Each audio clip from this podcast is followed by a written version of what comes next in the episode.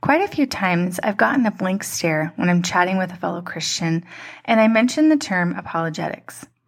I'm not sure why so many haven't even heard the word, let alone know what it is.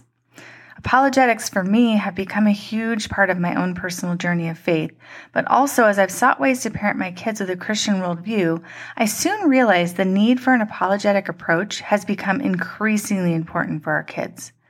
So, in today's episode, we'll answer two questions. First, what even is apologetics? And second, why is it so important when raising children and teens in the current culture and climate? I'm super excited about this topic, so let's get to it.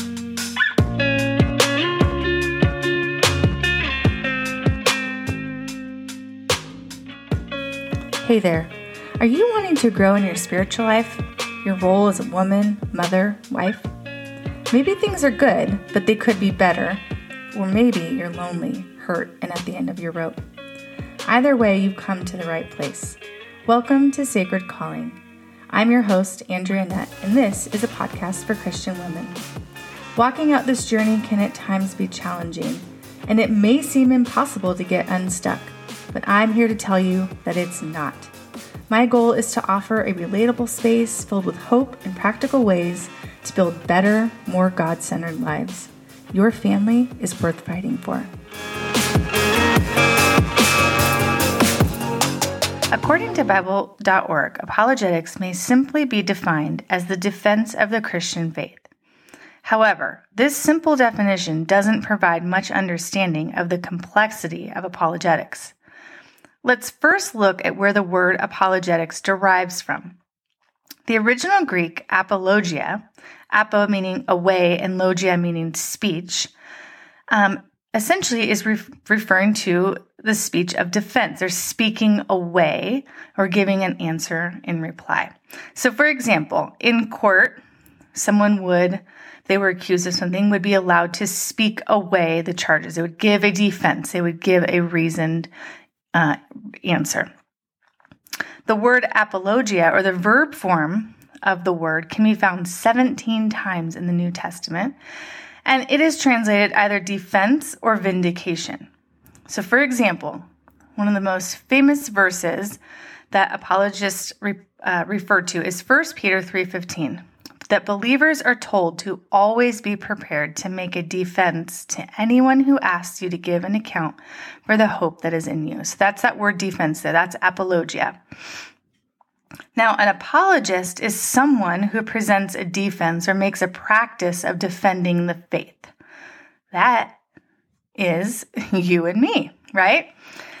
You will likely hear of different types of defenses of the Christian faith in relation to, you know, scientific, historical, phil- philosophical, ethical, religious, theological, or cultural. Now, there are a few functions to apologetics or systematic approaches, if you will.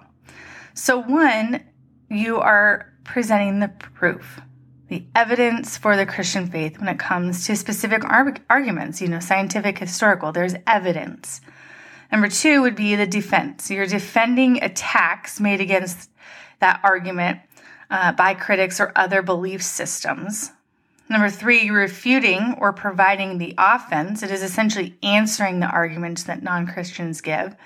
And then four is persuasion. This is not meant to merely convince people that Christianity is true, but get them to think through the arguments and use it as an opportunity to witness to non Christians.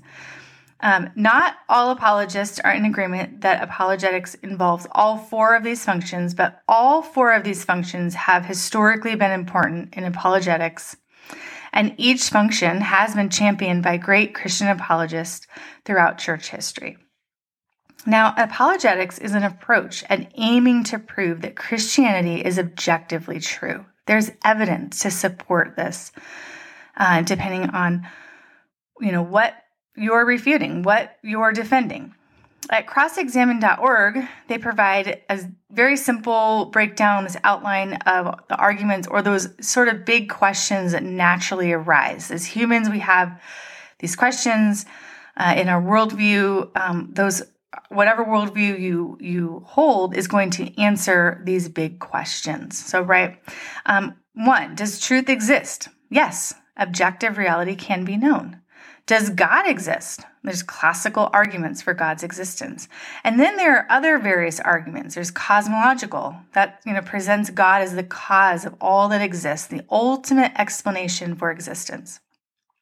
There's teleological, refers to the purpose or the argument for this designer is pointing to an intelligent being, you know, being God. There's the, the moral argument that is there objective morality? Yes, we are all aware of good and evil. And where could that have come from? And then other ones are, you know, mir- are miracles possible? Um, if you hold the Christian worldview, you're going to say, yes, the universe is not a closed system. We can see that proven uh, just even in science. Is the New Testament historically reliable? Let's take a look at the manuscript evidence in archaeology. Did Jesus really rise from the dead?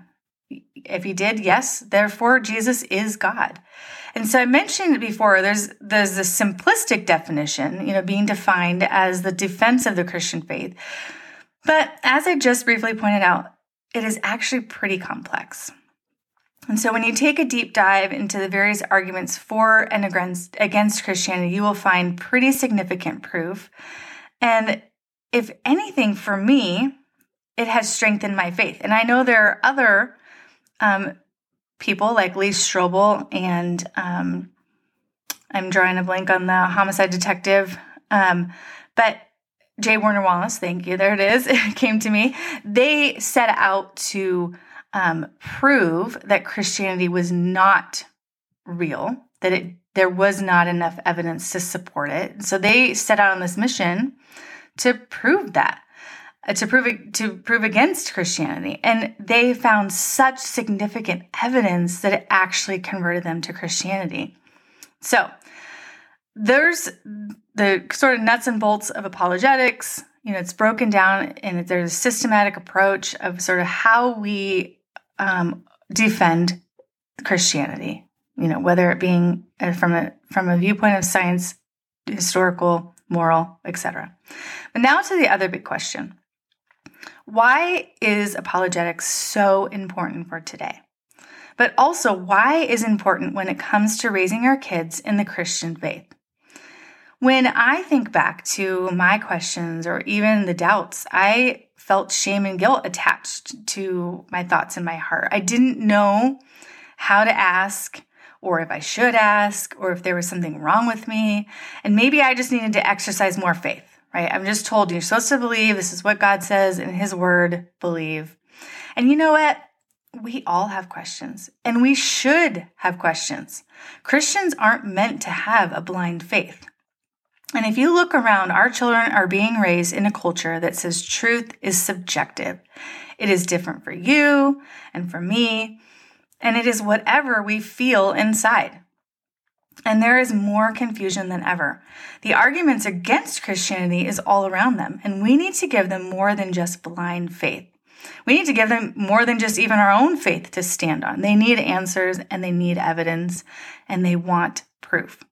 And apologetics gives that solid ground, that solid foundation upon which they can stand.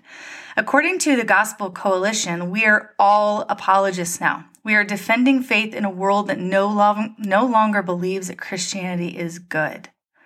If you look around, Christianity is being labeled harmful, oppressive, toxic, so going back to 1 Peter 3:15, believers are told to always be prepared to make a defense to everyone who asks you to give an account for the hope that is in you. Our kids need to be equipped and ready so they won't crumble under the pressure and confusion. Mama Bear Apologetics says to think of ideas as being like seeds. Whether or not a seed grows is determined by the kind of soil it is placed in and whether or not we water it. We want to nurture our children's intellectual soil so that when, not if, bad ideas are planted there, they won't grow. Apologetics might seem foreign or new to you, but I assure you that it isn't. Did you know that C.S. Lewis was an apologist? And there are many, many more dating back much farther in church history, and thankful, thankfully, many, many more today. Now, you're probably asking, where do I start? It's so complex. Oh my gosh, there's so many different things. And I know that this parenting, parenting job can feel like a lot, which is why we can start just by opening up the conversation, just having that dialogue, providing a safe space for honest questions and conversations, and praying that God will equip you, you as the parent, to help equip your children to seek the answers. And it can be scary because you're thinking, oh, well, they're probably going to have questions I won't have the answers to. And guess what? We all have those fears and worries. We want our kids to trust us. We want our kids to think that, you know, you know, we know what we're talking about. But it's okay to not have their the answers to their questions. It's okay to say, you know what? I don't know, but let's find out together. And we are so very fortunate to have a ton of resources, really good resources to help us, you know, as us as parents teach our kids how to discern truth and stand firm on their faith. And I I'll link some in the show notes and what you choose will largely depend on the age of your children, but some of my favorites, like I mentioned, J. Warner Wallace, he was a homicide detective. He's a he's now a Christian apologist and he has a book specifically for kids called Cold Case Christianity for Kids. So it's set up like they're going on an investigation. Um, and then Mama Bear Apologetics is one of my all time favorites. And they have a fantastic blog, they have a podcast. Um, and in their podcast, they talk about different topics. So you can go and search and find something relatable, something that it has maybe come up in your life or your kids have heard about in school. And so you can search for specific topics, but they also have a few books that are helping thousands of caregivers know how to deal with much of today's issues and the attacks on the Christian worldview. They have um, a guide to sexuality, and they have one that is um, just about the cultural lies, discerning truth really in our culture of lies. And if you are looking for a more in depth curriculum style approach, Foundation Worldview is phenomenal. We are almost through our first, I think it's a six unit study, and each unit has about five or six lessons. So it's about 30 weeks if you're doing a lesson a week. Um, but it is comprehensive. Um, the one we're doing right now for 8 to 12 year olds is on comparative worldviews. So we need to know what other worldviews hold. What is important to them? What do they worship? What do they believe? What do they believe about how we got here? Um, and why we're here and what happens when we die. And so we really need to know what others are believing so that we can understand what's important to them and we can answer the questions for our children. We can we can raise up discerning truth seekers with a solid base faith. We just have to. It is imperative. So, I encourage you this is all a lot. I just wanted to give you an idea of what apologetics is and why you should maybe take interest in it. And I will say it can feel overwhelming, but you just have to start somewhere. You just have to start some in the smallest place. Just have conversations. Just feel your kids out. You know, you're thinking I need to have the answers to all of these things, but they may not even ask all of those questions. They may just have one or two that you're like, okay, we'll start there. And so I would just encourage you to open up the dialogue, feel your kids out, provide a safe space to answer those questions, to allow honesty, to present their doubts. And then you can go from there. And as you sort of dig deep, you'll realize there's, like I said, there's so many resources. You are not alone in this. But it is very important. It is a big responsibility, and we must raise up truth seekers. Thanks for tuning in. I hope you found something helpful or encouraging from today's podcast. If so, would you please leave a review or share it with a friend or two? This calling placed on us women is sacred, but it can be both messy and beautiful. We have got to keep contending, and we aren't meant to do it alone. I'll see you back here next time.